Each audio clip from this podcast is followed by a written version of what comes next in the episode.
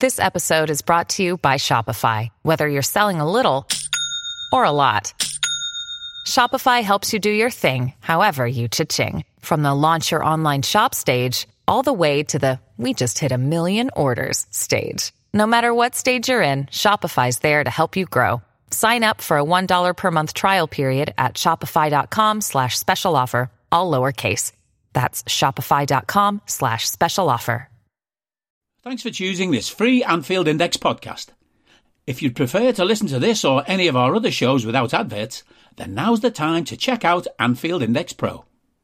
With AI Pro, you can supercharge your entire listening experience.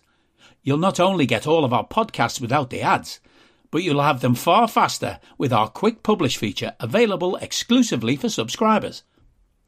AI Pro also puts you in the heart of our sound studio with an option to listen to many of our shows live and interact with the podcasters in real time as the shows are recording.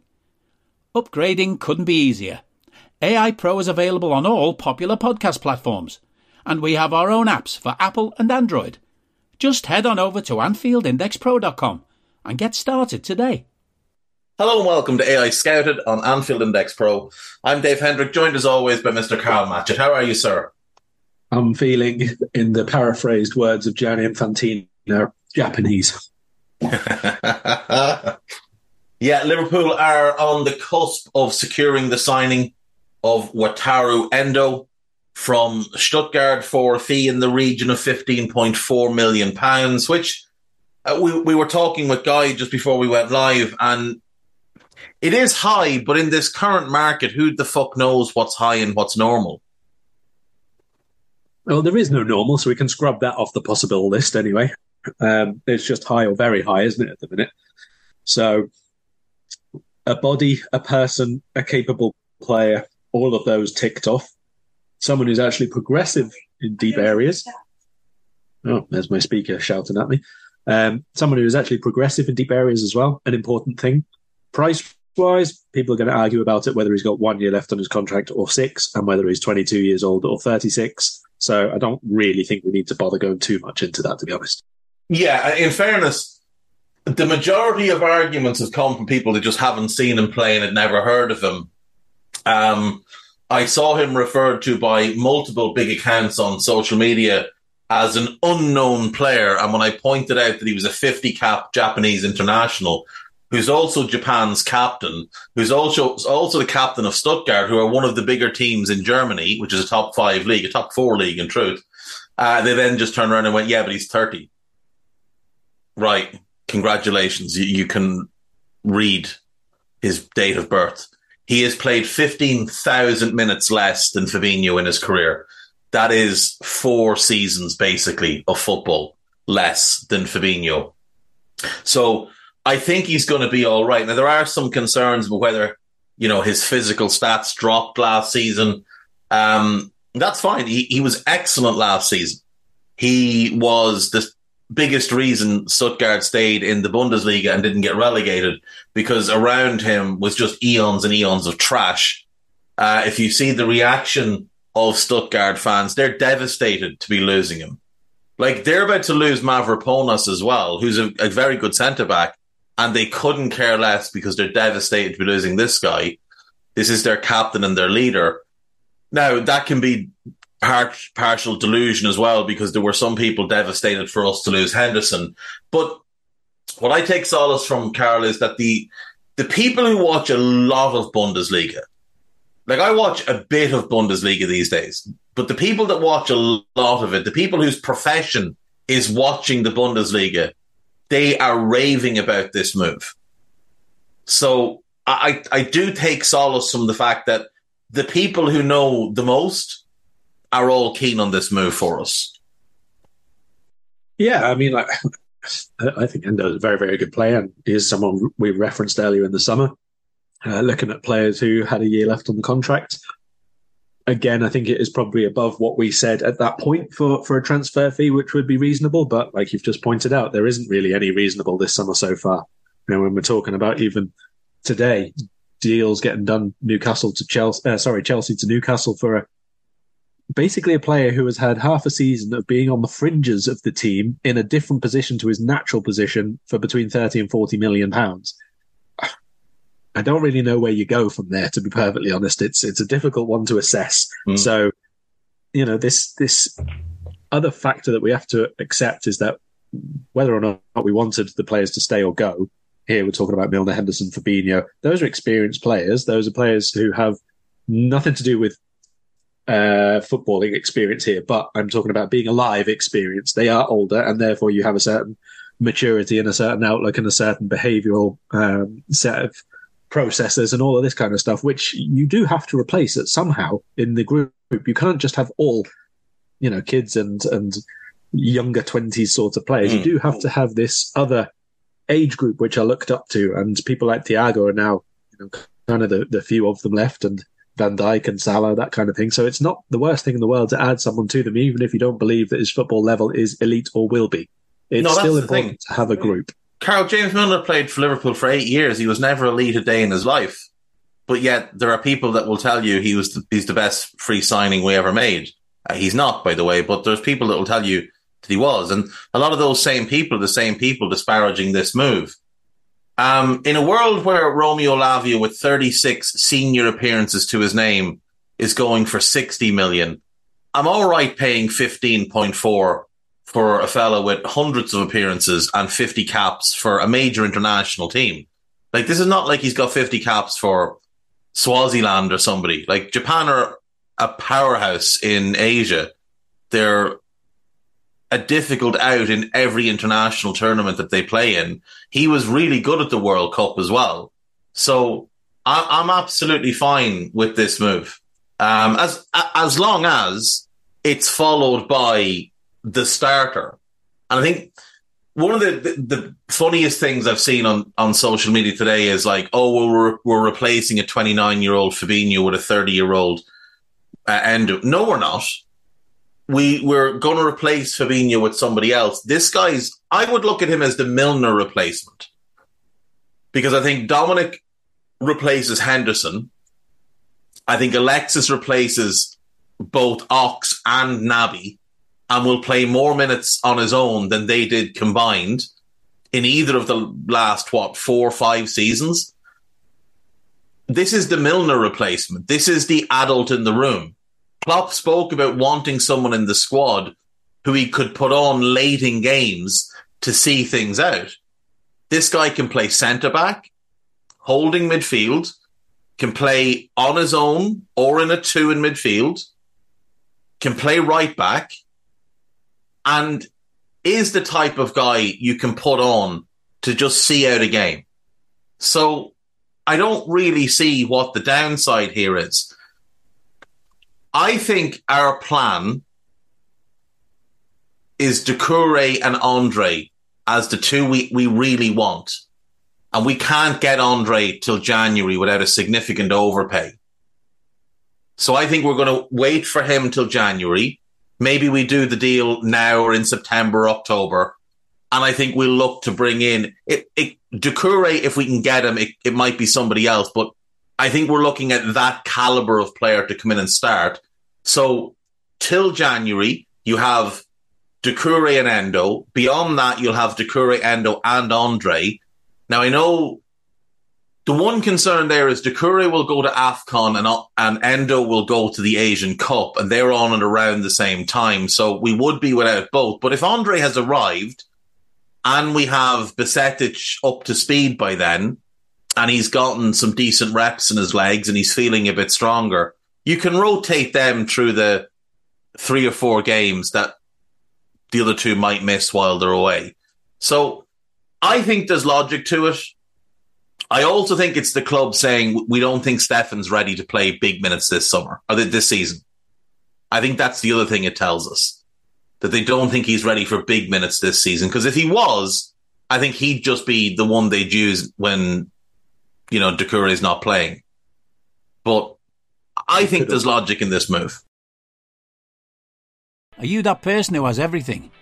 The coolest merch and those must have fan threads? Well, over at our Anfield Index shop, we've gone that extra mile when it comes to pimping up your Liverpool collection. From our popular range of bespoke design t shirts, sweaters, hoodies, and hats, to our signature edition mugs, prints, and coasters, all provided with fast worldwide shipping. We have something for every red. We also stock official LFC merchandise and are licensed with the Premier League and UEFA to sell official iron on shirt badges and sleeve patches. As a listener to this podcast, you can get 10% off everything with coupon code AIPRO10. Just head over to AnfieldIndex.shop or find us on Etsy by searching for Anfield Index. Yeah, I, I, think it makes quite a lot of sense to be honest, and even excuse me from the perspective of which it could be for late in games, it could not be. Um, he's also a player, although primarily a defensive player. He can play that more advanced, progressive game. I'm not talking about like getting into the box or anything like that, but playing as one of another central midfielder who is going to be much more controlled, much more sitting in place and being capable of linking play to the further forward players, he can still get minutes in that kind of uh, area of the pitch if Alexis isn't available or yeah. Jones is injured again or Thiago doesn't really fulfill a, role, whatever it is. He, he's more than capable from a technical perspective as well as being a defensive player. So I, I have no concerns over, over, him being in the squad. Um, like you say, it's just that we do still need a starter. And yeah. Look, the, the other thing people are knocking is, oh well, it's a it's a non homegrown spot we can very easily solve that by just not registering Adrian. Adrian has not signed on thinking he's going to play. He knows he's not going to play. He knows he is the training ground goalkeeper. That's what his role is. So registering him or not registering him makes no difference. We have Ali, we have Kelleher, and our third choice goalkeeper can be someone like Pitaluga or whoever, one of those young goalkeepers of which we have 40. So you can just not register Adrian. We may also have a sale coming up. It may be that Joel Matip, who's currently not in training for some reason, um, or Costa Tsimikas finally gets moved on. So I'm not worried about any of that kind of stuff. We, we will we will sort that out. The other thing I'll add, Karl, and the last thing I'll add on, on, on Endo, in the last three seasons and one game, he has scored 14 goals from deep midfield positions and centre back.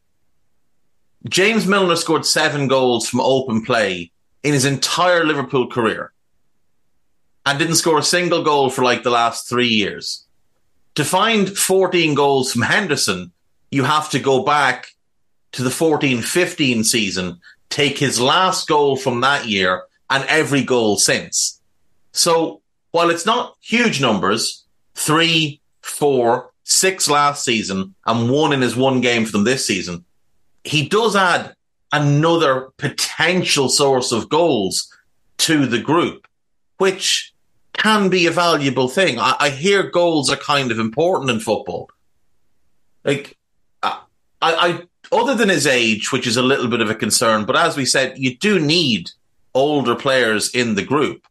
As as it stands, we've got Ali, Adrian, Virgil, Matip, Robbo, Thiago, and Mo. And they're the only ones in the squad over the age of 26, I think. I mean, so, I don't think his age is a concern in the slightest, to be honest. I know no. we still have this habit of saying 30 football old, but it isn't. And he could play the exact same way as he does now for three years. Whether yeah. or not you think his, his physical level declined last season or it's just a bit of a different role, it, he can play the same as he is now for three years without any dramatic physical drop off. 33 is still not old. No, it's not. And, and the thing is, his, his if, if his physical level did drop last season, it's probably because he was surrounded by shit and having to carry that team to try and keep them in the Bundesliga, playing pretty much every game. Like he doesn't get hurt. In the last five years, the only games he's missed that weren't the manager's decision to just rest him or leave him out were one game through a concussion and one through COVID. Now he had injury problems earlier in his career, but not in the last five years. Last season, he played 3,500 minutes. We're probably only looking at wanting him to play about 15 to 1600 minutes. So he'll be able to give us everything he has for that time. And I'm telling you now, the people doing the most whinging, I really hope he plays against Bournemouth so that those people can see him play for the very first time in their entire lives. And I guarantee when he walks off the field, they'll be like, oh, he's actually pretty useful because he'll have run half a marathon. He'll have done it almost all at high intensity. He'll have made eight tackles. He'll have had two interceptions, a block, three clearances, and he'll have given everything he has to give. And this is And a fan came on for base that last 12 lauded. Lucas Leiva. Yeah, I mean, look, if you need to see any kind of um, oh, visible proof of what he will give, if nothing else at all, go and just watch an easy, easy highlight. Last day of the season in 2022, and watch what he does to make sure that he scores and his team stay up and don't get relegated. Just go and watch what he does. Yeah. The efforts, the mentality, the resilience, the desire to win and do things for his team, for his teammates is one of the biggest things about Wataru Endo. Yeah, a hundred percent, a hundred percent. Give me all the fucking Japanese samurai warriors. They, them boys will come in with the right mentality. There'll be no shirking of challenges from this guy. We we can say that for certain. Um, let's move on. One thing though, you mentioned the Lewis Hall to Newcastle deal, Karl. I have to say, if it was at all possible, I'd be trying to hijack that deal. I, I think that kid is really special. And I know the price is very, very high, but I think he's a lefty Trent if you want him to be. I think you could play him at left back and he would be Trent esque in that position. Um, so I do think it's it's long term going to be a great get for Newcastle, and I think it's just utter stupidity that Chelsea are selling him. Um, we have a question from Discord. This is from YNWA Foodie. Uh, as we are in desperate need for a sporting director, who would be your top five realistic choices? Now, we've done something like this before. I think we did a pod on this kind of topic uh, before the appointment of Mr. Schmadtke. Um,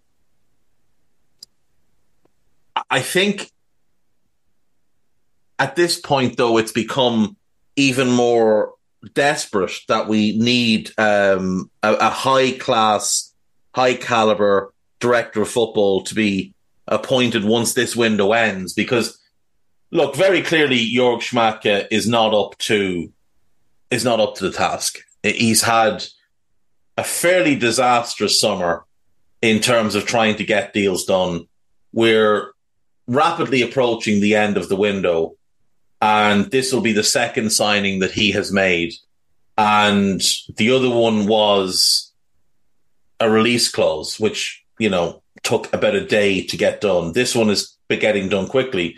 So you would wonder, what has he been doing the rest of the time? You would wonder why this summer seems to not have really been planned for all that well. So who would you be looking at in terms of directors of football that we could potentially go and get in in um, January, uh, September rather. Before, yeah, before January. Um, honestly, I, I, I kind of decided I would not even think about this up until like the end of the transfer window, and then decide what should be done afterwards. So I'm kind of still desiring to stick to that from my point. But I did see your tweet where you listed out a few who are out of work at the moment, and there are a few on there who would or should be in the conversation in any case. At least one of them I know we discussed previously anyway. Um, so, I mean, happy for you to go through those. But in all honesty, I'd much rather focus my irritations on what we should be doing over the next three weeks rather than already trying to think of what 100% agreed. is next. Yeah. Yeah, so uh, LFC approved asked the question name some sporting directors that Liverpool can consider. So I, I tried to rule out people that I, I, think are ungettable. Now, there's some suggestion that Max Eberl is gettable from Leipzig, and if he is, he would vault very high up on my list. But I have a list of seven names here. So Marcus Kroos is the first one. Uh, he's at Eintracht Frankfurt, formerly at, at, Leipzig. He's been in the Red Bull system, known for having his eye for talent. Um, Giovanni Rossi is one I really like. I think he's done incredible work with Sassuolo over over two terms there. He is he is the architect of the modern day Sassuolo, which if you had look if you look at what that club was prior to his arrival the first time, it is it's genuinely a miracle what he's done with them. Uh, Florian Maurice, I like. He's at Rennes. He's got a really good eye for young players.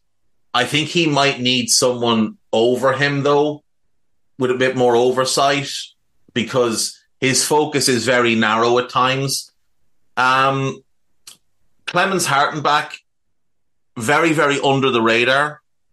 Freiburg are another one of the miracle clubs in Europe, in my view, because this is a team that have no business at all competing at the upper end of the Bundesliga. Uh, budget wise, they should be struggling to stay in the division, but they're challenging for top four year after year now. And Christian uh, Streich, who's the manager, gets a lot of the credit. But behind the scenes, the work is done by Hartenbach, and he's excellent, very highly regarded as well. Then the three who are out of work. So Christian Vivell was in the Red Bull system for a long time, super highly rated. Chelsea nabbed him somehow and then brought him into that zoo. He took a very quick look around and decided in a couple of months, this is a circus. I am leaving because they tried to basically have three sporting directors and a whole bunch of other people that are highly qualified recruiters, but nobody with any real expertise when it comes to running a football club, bar him. And he felt marginalized. So he's left. He'll be available, I believe, in September. So I think he's one to strongly consider. Gabriel Zamagna is the next one he was the architect of the brilliant Atalanta team a few years ago. He rebuilt their academy. He is phenomenally good at finding value in players that are cast offs, that are being overlooked at other clubs. Like, you know, the team he put together there that everybody that saw them fell in love with. They were they were one of the most, if not the most, entertaining team in Europe to watch. That was him. He did that. He hired the manager, found the players, and then he found other players like Kulusevski and Amad Diallo, who rarely, if ever, played for the club, but they sold them at huge amounts, which allowed them to go and find players that would fit into what they were doing. And the last one is uh, Jose Luis Caminero, who built the great Atleti team that won the Bundesliga and got to uh, the Bundesliga, won La Liga and got to two Champions League finals under Simeone. Atleti's recruitment has fallen off a cliff since he left the club. Now, the the thing that would stand in his favor is he's used to working with a manager who is incredibly demanding, incredibly hard headed, and doesn't generally like anybody to argue with him he went. There are stories that you will will hear and see of him and Simeone standing nose to nose, screaming at each other, with other people just standing around, basically with first aid kits in case it turned into a brawl. He wouldn't back down from Klopp, which I think is going to be vital. Whoever comes in has to be able to put Jurgen back in his box.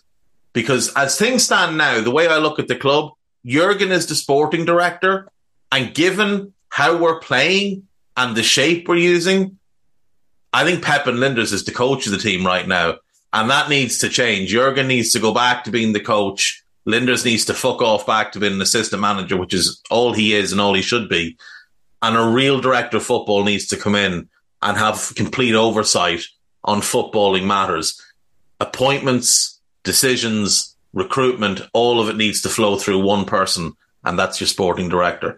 So they're the list that I've got. There's a few others as well you could throw in, but that's uh, that's the working list I have at the moment that I could consider realistic. Now, whether Hartenbach would leave Freiburg, I don't know. He he he loves being there. Him and Streich have an amazing relationship and a bond, so he might not want to leave. But uh, they're a club where I think maybe we could consider going and trying to poach him we will revisit this in more depth and detail after the window mm. shut and yeah. after Schmadtke's future becomes clear because you know, let's not just jump to the assumption that, that it will happen the way we expect it to, because you know, mad shit happens.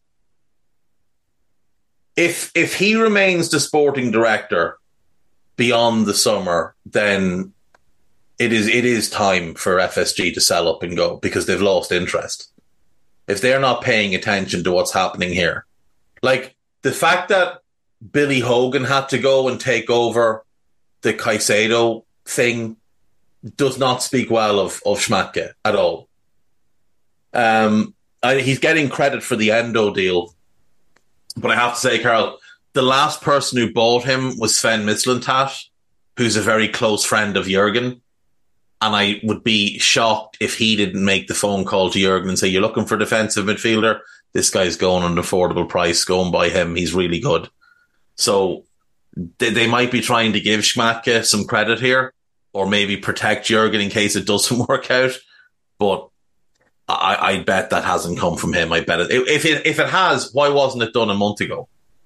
Like, why didn't we go for him in early July when the price probably would have been less? Makes no well, sense. We know, why. we know why because we've not managed to plan properly. Ourselves. No, that's that's exactly it. We haven't planned at all. The issue. Yeah. Um, right. Let's move on then. Liverpool face Bournemouth at the weekend. Um, a Bournemouth team that are, I think, and I, you might disagree, but I think they're one of the most interesting teams to watch this season because I really like the manager.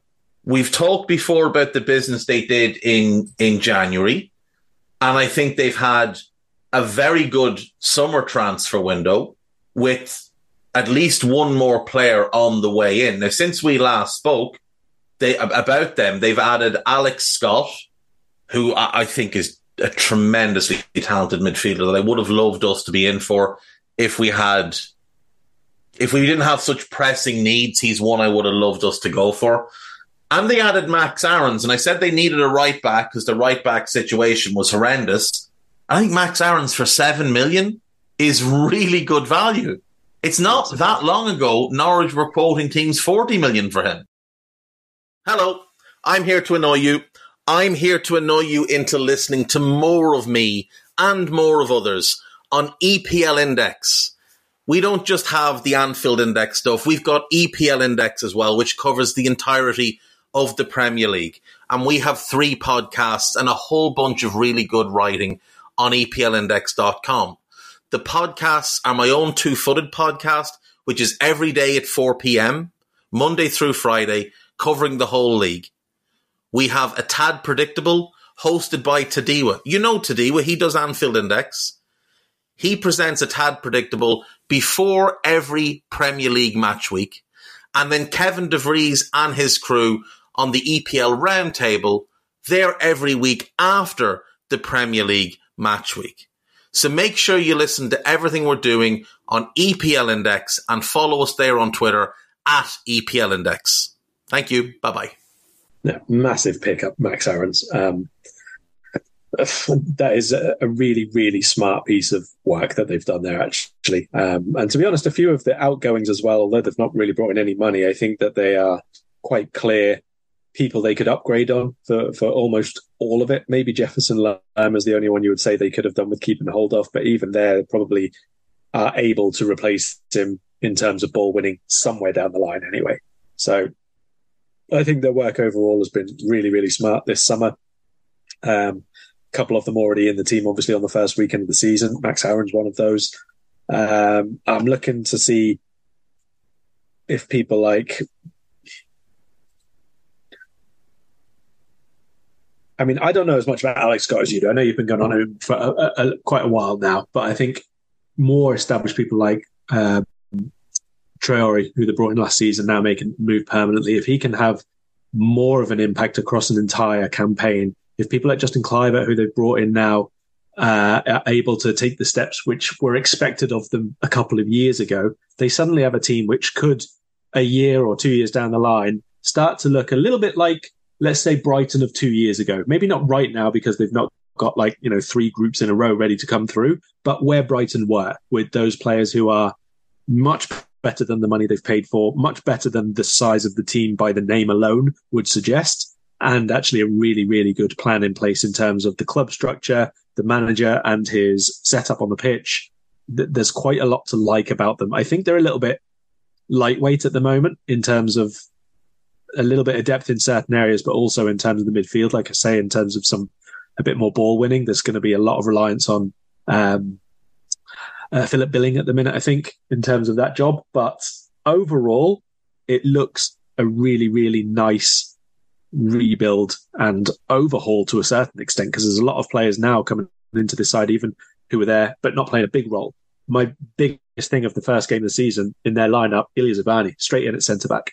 He played just the last few at the back end of last season after being basically given a few months to get up to speed training wise and, and in terms of the team and the league and everything. But straight in this year, I think you can see straight away that is someone he's going to look to build this team around, and he yeah. is excellent.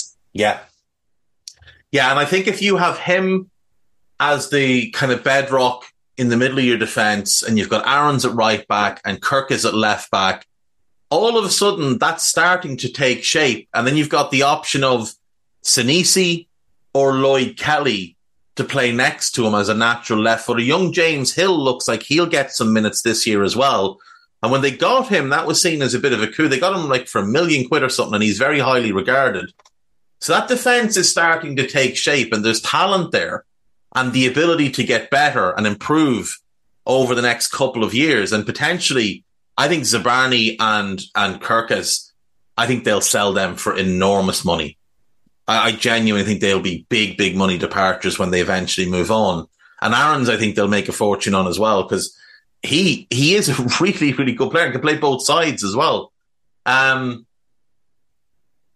there is talk that they're in for Tyler Adams, and there was talk that they they were going to trigger um, the release clause. Now, whether or not that deal gets done remains to be seen. But if they get Tyler Adams into that midfield as the replacement for Jefferson Lerma, and they've got, you know, Billing can sit in and do the holding role, Lewis Cook can play the holding role.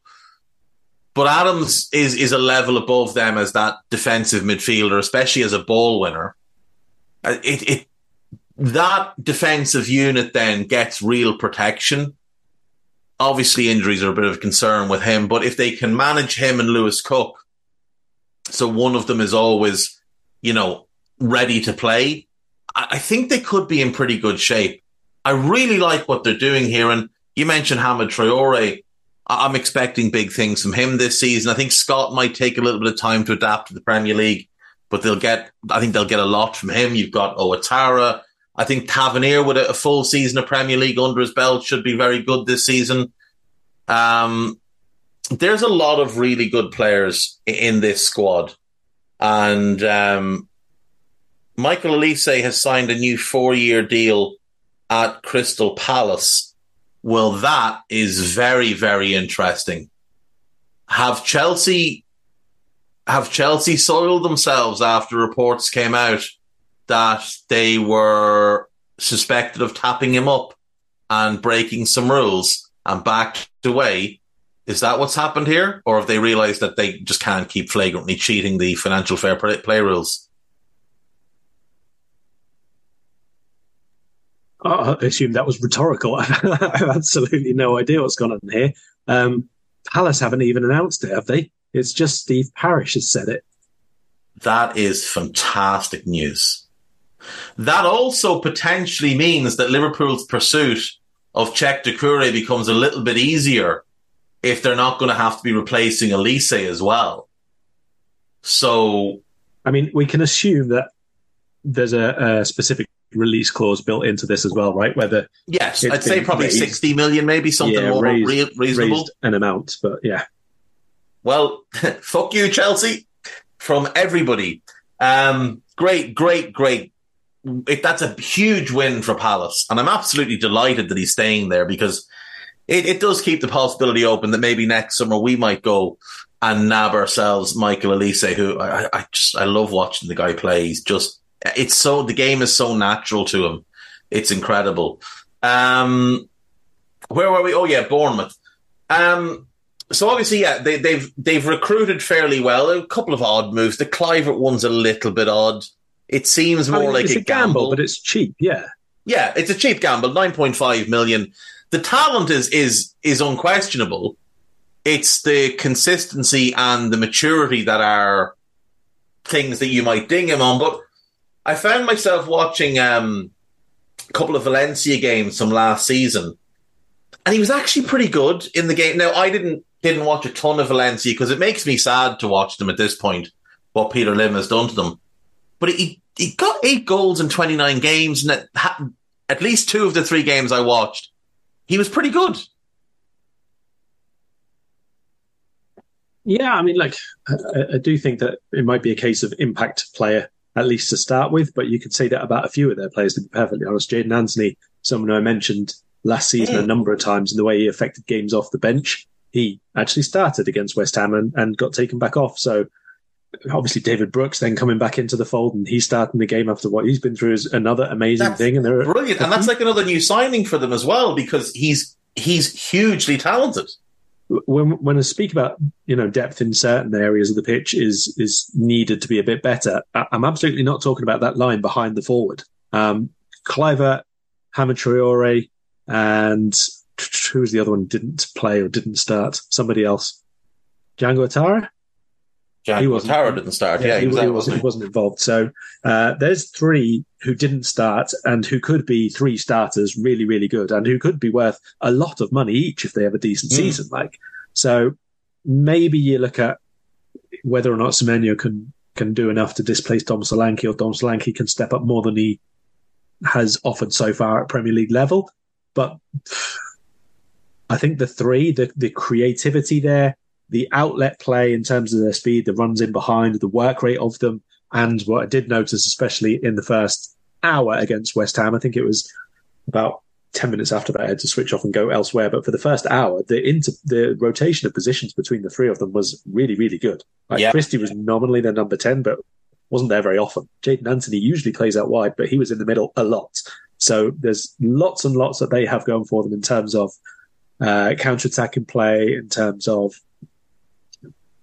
switches of play, build up around uh, defensive midfielders. You know, Soucek and Paqueta were West Ham's defensive mids as such, their double pivot. Paqueta, I think, had to do a lot more work than he is used to, and a lot more work than Soucek, well, I thought, on, on that first hour anyway. So, Bournemouth, not going to be boring this season. Definitely a team who, over the next 18 months, 24 months, could be ones to watch a lot of because of the way that they're building. But also, definitely gaps there that you can exploit. Definitely, especially in terms of the defense, it's completely new. Max Aarons, we just said, is a new signing. Kerkez has started left back. He's a new signing. Senesi was there last season, but Zabarnyi only just now come into the team, so he's a new signing. So you are looking at a completely new um, sort of defensive quartet, and then Neto in goal obviously is a, a, very very solid keeper as well. So there's opportunities there from a Liverpool perspective to get at them and to get behind them, and I do think this will be a game we dominate possession a lot more than certainly we did against Chelsea, which, as I mentioned on the last pod, really surprised me how much we didn't control the mm. ball, let alone where we played with the ball. Uh, so hopefully we see a step up in that regard. And to do so, we're going to have to move the ball very, very quickly because one thing that they're going to have from Rothwell and Billing as their double pivot is really, really good energy closing down, really good positional play in the person lanes. They are very difficult to bypass just through sheer volume of workload, really. Yeah, and and one of the things that when Iraola was at Vallecano, I mean, they they were noted for the, the the slick passing and movement of the team, but the work rate that those players put in for him as well.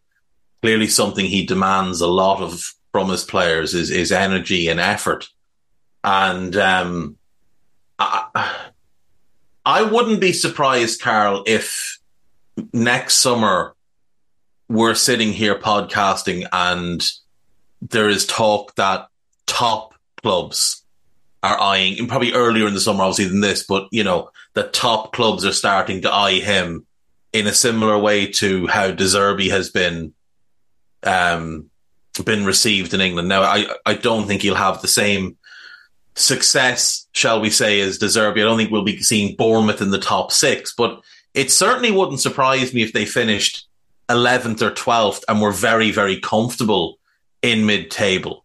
Um, I think they'll be a fun watch. I think they'll, I think they'll leak some goals just because that's a young defense with. Now Lloyd Kelly is a natural leader, but I just don't think he's a natural centre back. I think he's always been a left back who got shifted into the middle because he worked in a back three. I don't know that he works as well in a back as a centre back, but it's a young defence that's that's come together in one summer. Um, Senesi's 26 and he's by far the oldest. I think Aarons is 23.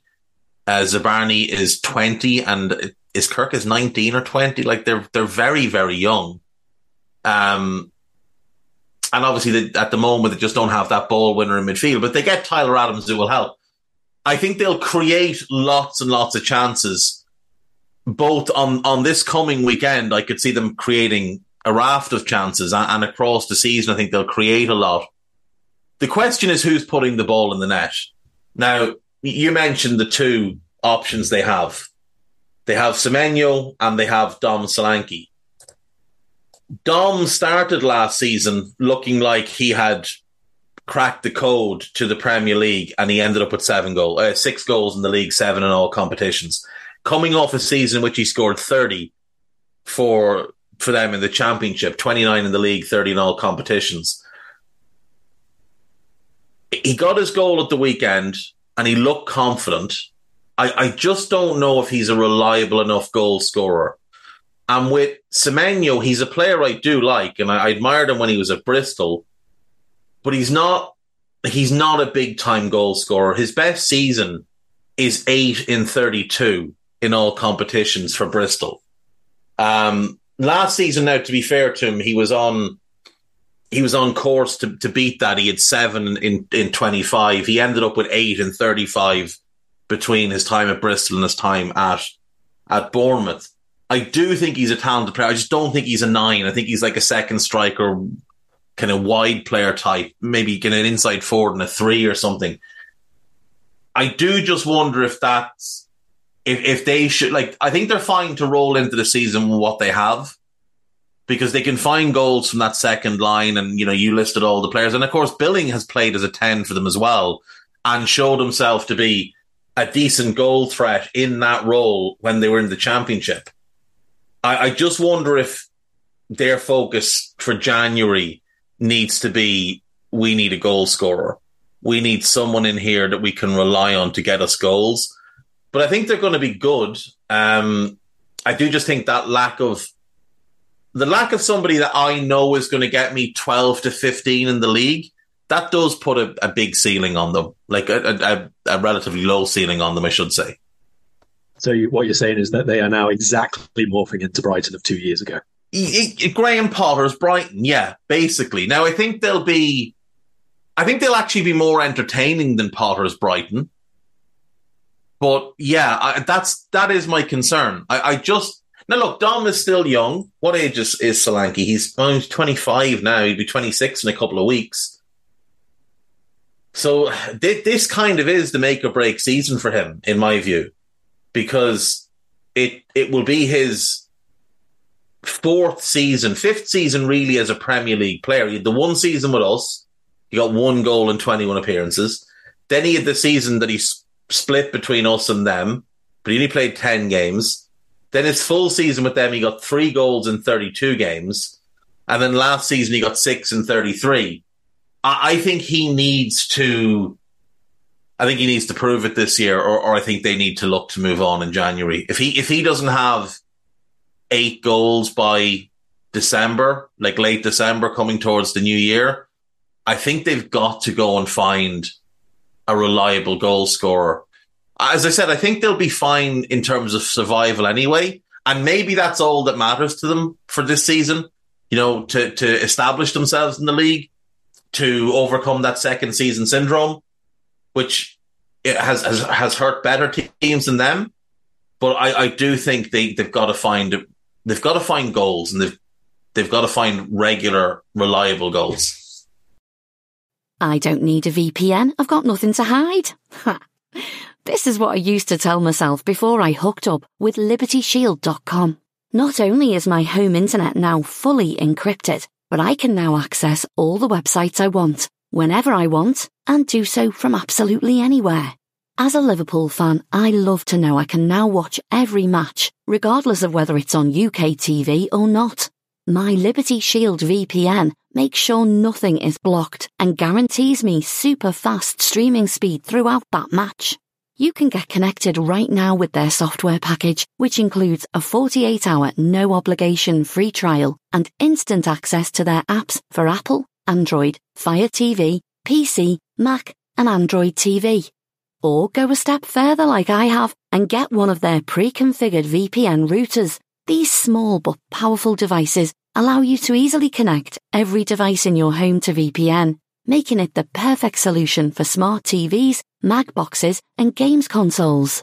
Visit libertyshield.com today and use coupon code AIVPN25 to get 25% off at checkout.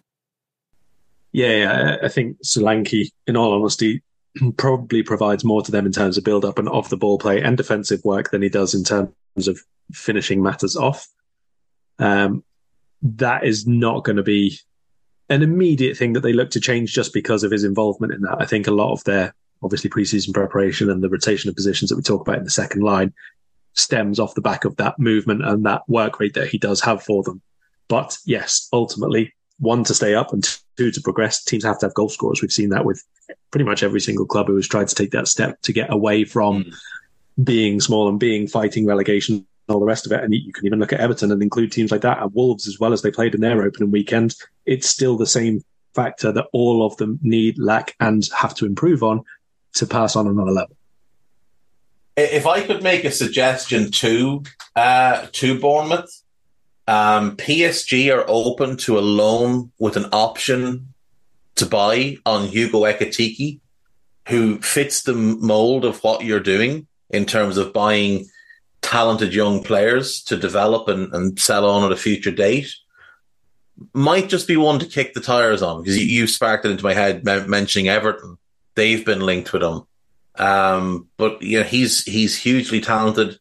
Um, fairly unproven, it must be said, and didn't have a great time with PSG last year, but I do think he could potentially be one they could maybe look at, or, or, at least you know try and get him on a loan, even if there's no option to buy. Um, right, Liverpool, Karl. So news this morning that one Curtis Jones is a doubt for the weekend with a slight knock to his ankle which is is disappointing. Um, we know that Bajcetic is is still out, and we know that Thiago's back in training, but not going to play this weekend. So it does leave us a little bit light again in midfield. Um, I would expect that Jurgen makes a change in the midfield area. I don't think you can do the same the same three again. The Cody thing did not work at all. Is it possible that Endo just comes straight in and starts just for this game? Yeah. To give us a bit of breathing room. Yeah, because he's fit and he already played a game. So yeah. yes, yeah. it is absolutely fine. Um, in terms of is it possible? I think so. One training session to play a role that he absolutely knows already is also fine. I think. Well, obviously there are intricacies with our exact midfield setup at the moment, but I don't think that from the position of the number six or the perspective of the number six, it's terribly tricky. I think some of the other roles have more uh, variation to deal with than the number six, let's say. Um, and again, you're kind of looking at you have to have somebody in, you need to have somebody who's going to do a good job in. And as we mentioned before, the Chelsea pod, is it going to be worse playing someone who is fit and been there a few more weeks but doesn't play the role, or someone who is completely new but does play the role? You know, are you going to go with a little bit more cohesion or a little bit more natural knowledge of the subject? You know, we didn't necessarily know it was going to be Alexis playing there. We were speaking about Jones playing that role last time, but the same principle applied. Um, so I do think that it's not going to be the end of the world if he just comes straight in and plays. The only other thing I would suggest is that if he particularly wants to try Cody in a more withdrawn role and another centre forward, which, if so, should be Darwin, not Jota, after those weekend performances. Mm. Um, maybe flip it to a 2 3 1 and just keep the double pivot. It's not going to allow as much movement from Trent unless it's he moves on and then Dominik moves on again in, in relation to that, but it would allow Cody to be a 10 and have a double pivot. I don't think it gets the best out of Szoboszlai. Um, it probably doesn't allow us to do the Trent thing, but if it's just for a one game or part of one game, at least that is an alternative. But all things considered, I think putting in somebody completely new would be less, uh, not damaging, I suppose, but wouldn't have such a negative impact in multiple players, multiple positions, multiple link ups. And of course, if he is going straight into central midfield, he's been in Germany for a long time shouldn't have any trouble communicating with Dominik Szoboszlai, for example. Mm. Uh, I d- I don't think it would be terrible to just throw him straight in. I, I think, to be fair, I think you do just throw him straight in. I think, like he, he's he's had a full preseason, like you said, he's already had a competitive game. He's ready to play. It, this is not a guy coming off the couch. This is not a guy who's going to be in any way out of shape. So I, I would be inclined to throw him straight in. Um, and I, and I do like the idea of of just you know having an actual defensive midfielder in there who does the tackling and the ball winning, and you just keep it real simple from see the ball, win the ball, and then give it to one of these other lads. Just keep it real simple. Don't try and overplay. Don't even lift your head. Find Alexis, find Dominik, find Trent. If needs must, turn around and give it to Virgil. Don't do anything else. Do it really simple and ease your way in. I don't think we should be doing the inverted midfielder thing, Karl. The inverted fullback into midfield, I should say. Because I think Andy Robertson's a complete liability in that, in that shape and that system. Yeah, we know it's going to continue at this point. I thought his performance at Chelsea was genuinely shocking. Raheem Sterling ate him alive. Raheem Sterling hasn't done that to anybody in about three years. And he tore him apart. 1v1, he tore him apart. And I kept hearing people say, oh, but Cody wasn't giving him enough help. Cody not giving him help is not the reason Raheem Sterling was skinning him over and over and over again. Cody not giving him enough help is not the reason he wasn't close enough to his man. And Cody not giving him enough help isn't the reason he wasn't good on the ball either. Now, could Cody have done more to help him? Absolutely. So could Luis Diaz. But Andy Robertson needs to be held accountable for Andy Robertson's performance. And he was, by quite a distance, and there was competition, but he lapped the field he was the worst player on the pitch. You leaving him in? I wouldn't personally. I wouldn't. I'd start Costas. So I think Costas, it, Costas isn't as good a player as Robbo. Let's let's be really clear on that. Andy Robertson is a better footballer than Costas Tsimikas.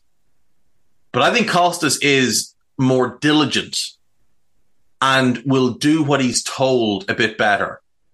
I keep hearing people say, oh, well, Robbo's doing what Klopp's asking him to do. But then why, when Costas plays the role, does he play it a very different way? It's the same nonsense we heard for years about Henderson. Oh, but that's what Klopp wants him to do as a six. Then why do Fabinho, Gini, Emre, and everybody else that's played that role, including Milner and Lallana, who had no business in that role, why did they all play it one way and Henderson played it a completely different way. The same in the right sided midfield role. Ox, Naby, Milner, Gini, Thiago, Harvey Elliott, all played it one way, and Henderson played it a completely different way. And we were told, oh, that's what the manager wants. Well, if it's what he wants, why doesn't everybody do it that way? I don't believe Jurgen Klopp can be in any way happy with what he's seen from Andy Robertson, not just in this shape, but in the old shape as well for the last 18 months. And the thing is, at the weekend, we did play it back for, for most of the game because they had the ball for most of the game.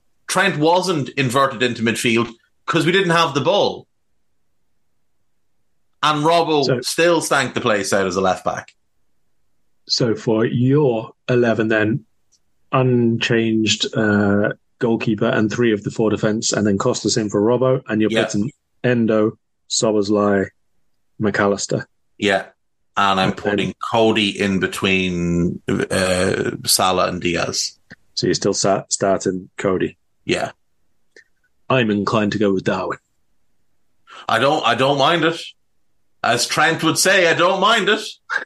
You know I love the guy. And I'm very, very happy if he starts because I think I think he could cause that Bournemouth defence some serious trouble. But I, I do think he will. The thing is, he's going to start Robbo. Like I know he's going to start Robbo. So my logic was he's going to start Cody. But yeah, if it's me picking, I'm putting Costas in, and yeah, I'd put Darwin in. So And I- tell me, I- what did you see? What did you see either before the match or during the match, which suggested to you right decision to start Jota? Nothing. Absolutely nothing. I thought I thought the front line looked completely disjointed because Diogo Jota, from a technical standpoint, just isn't up to snuff a lot of the time. I think Jota does Jota does Jota things really well. But I don't know that those things are always conducive to a functioning front three. His his touch is poor he doesn't make the right decision a lot of the time. Like he nicked the ball off Dominik's toes when Dominik was slaloming through the defense, and literally one more Dominik touch, and he has opened up a huge bit of space for himself to shoot from 12 yards. One more touch around that last defender who was going to ground, and Jota decided, I know what I'll do. I'll just randomly take a wild hack at this and skewed it wide. Like that kind of decision making is just infuriating to me. I don't. I think the role for Jota is super sub off the bench, 15, 20 minute bursts. You get everything he has to offer, lots of energy, good movement, and generally quite good finishing. But I, I, I don't want Jota in the starting 11. If for the Cups and the Europa League, absolutely fine play him left wing, play him right wing, whatever you want to do. In the cups, I'm happy enough with that. In the league, I do not want him starting unless there's players injured. And I like him. I think he's a good player, but I want him used in a role where I think we get the most out of him. And I think that's off the bench.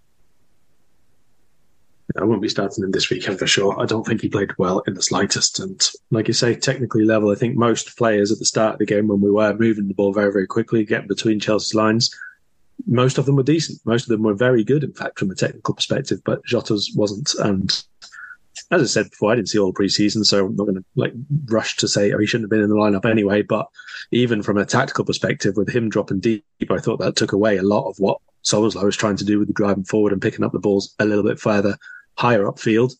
And uh, even from Diaz's perspective, he was making those runs diagonally and coming infield at times to pick up play and getting in each other's way a little bit. So we'd like to sort that out. Yeah, yeah, agreed. So we're in agreement then on, on a Dominik Endo Alexis midfield. Um, I think it's the best option for us for this game for certain. I think we're yeah we'd be in agreement then on the front three: Mo, Darwin, and, and Diaz. What would you do at left back? Um, suppose it's out of the question to play Endo there as well. Just clone yourself, lad. Get on to some of them, them smart Japanese fellas and see if they've they've come up with cloning yet. Would you try Joe Gomez if you want to do the inverted thing? Uh, I wouldn't be starting Gomez just because, again, he's not been anywhere near it in terms of fitness level and doesn't seem to have had too much impact over preseason as well. I'm not 100% sure what is the situation there with him or Matip. And as you say, he's not been in training this week or the last couple of days anyway. So I don't think we'll see any changes in defence at all, to be honest. No, neither do I. Neither do I. Um, and, and that that's why I think they might have, um, they might have shelved the idea to bring in a left-footed centre back because I think Jurgen has decided he's just going to roll with Andy Robertson, regardless um, of the you know the, the guy cannot play this this system, cannot play it at all. Doesn't have the physical capabilities, doesn't have the intelligence to play it. But I think he's just going to keep rushing him out there. Now, maybe in January, it, that changes and, and we go and we bring somebody in. But I mean, I think we've already missed the boat on the guy who would have slotted in really well in, in Micky Van de Ven. And there's there's others out there that we could go and get, but it looks like Gonçalo Inacio is signing a new deal with Sporting, which will raise his buyout. Now he's probably too short for Jurgen anyway.